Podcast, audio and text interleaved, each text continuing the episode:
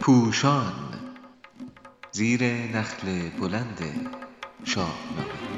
شاهنامه خوانی از زبان فردوسی خردمند.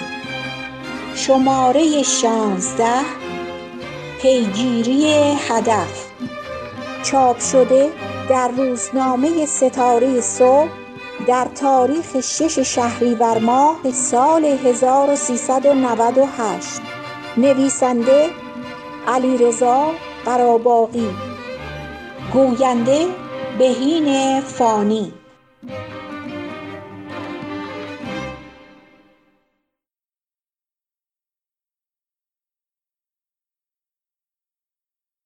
رفتن فریدون به جنگ ضحاک بسیار هدفمند و دقیق است.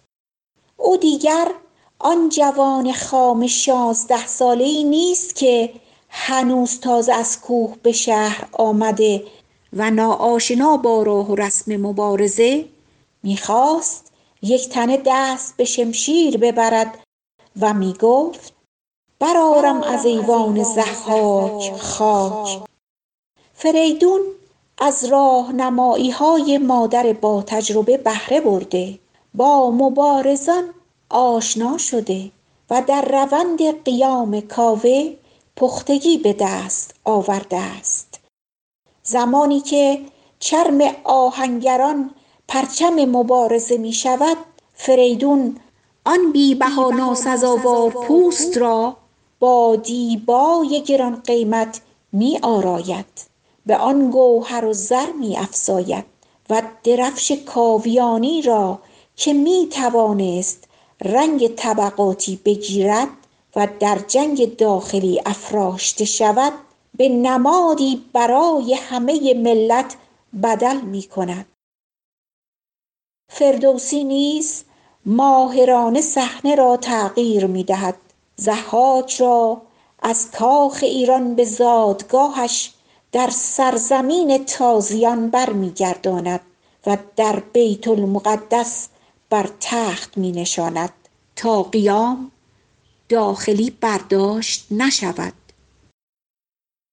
استاد طوس هدف را در زمان خداحافظی فریدون با فرانک آشکارتر می کند سوی مادر آمد کمر بر میان به سر برنهاده کلاه کیان.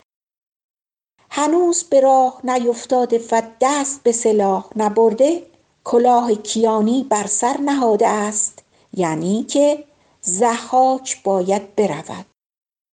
تازه پس از آن است که از برادران می‌خواهد آهنگران سلاح مبارزه گرزه گاوسر را بسازند که مانند درفش کاویانی نماد آهن ضد جادو و گاو نخستین یا گیتی یا برمایه را دارد. به آهنگران وعده می دهد پس از پیروزی بشویم شما را سر از گرد پاک. ولی پس از پیروزی به فرودستان می گوید به رامش سوی ورزش خود شوید. پس طبقات دست نمی خورد زیرا هدف فریدون تنها به زیر کشیدن ستمگر بیگانه است.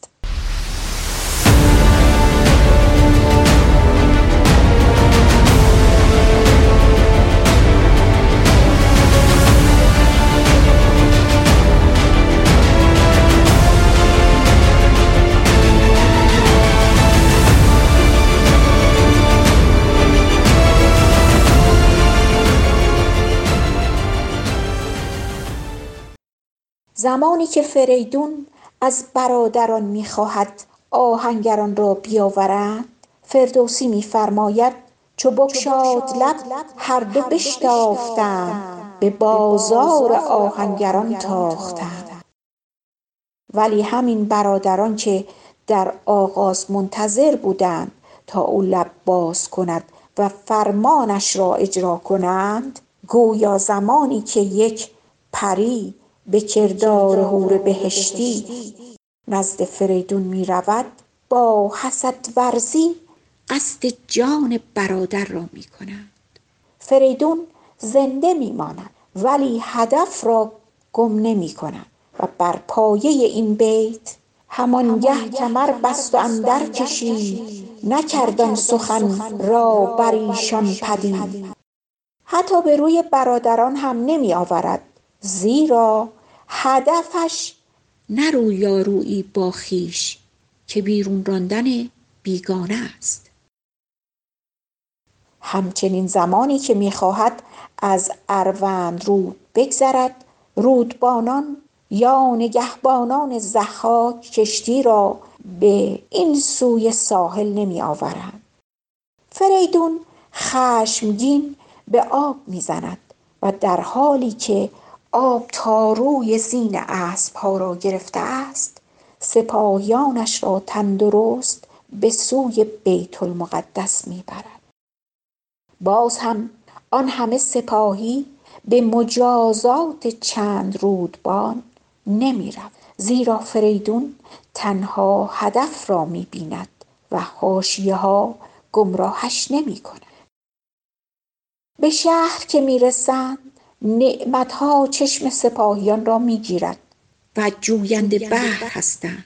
ولی فریدون آنان را مستقیم به کاخ می برد فردوسی با ظرافت در صد و هفتاد بیت بعد به این دست درازی نکردن به اموال مالکان باز می گردد و می گوید برون رفت لشکر ز شهر. و آن شهر نایافته هیچ بهر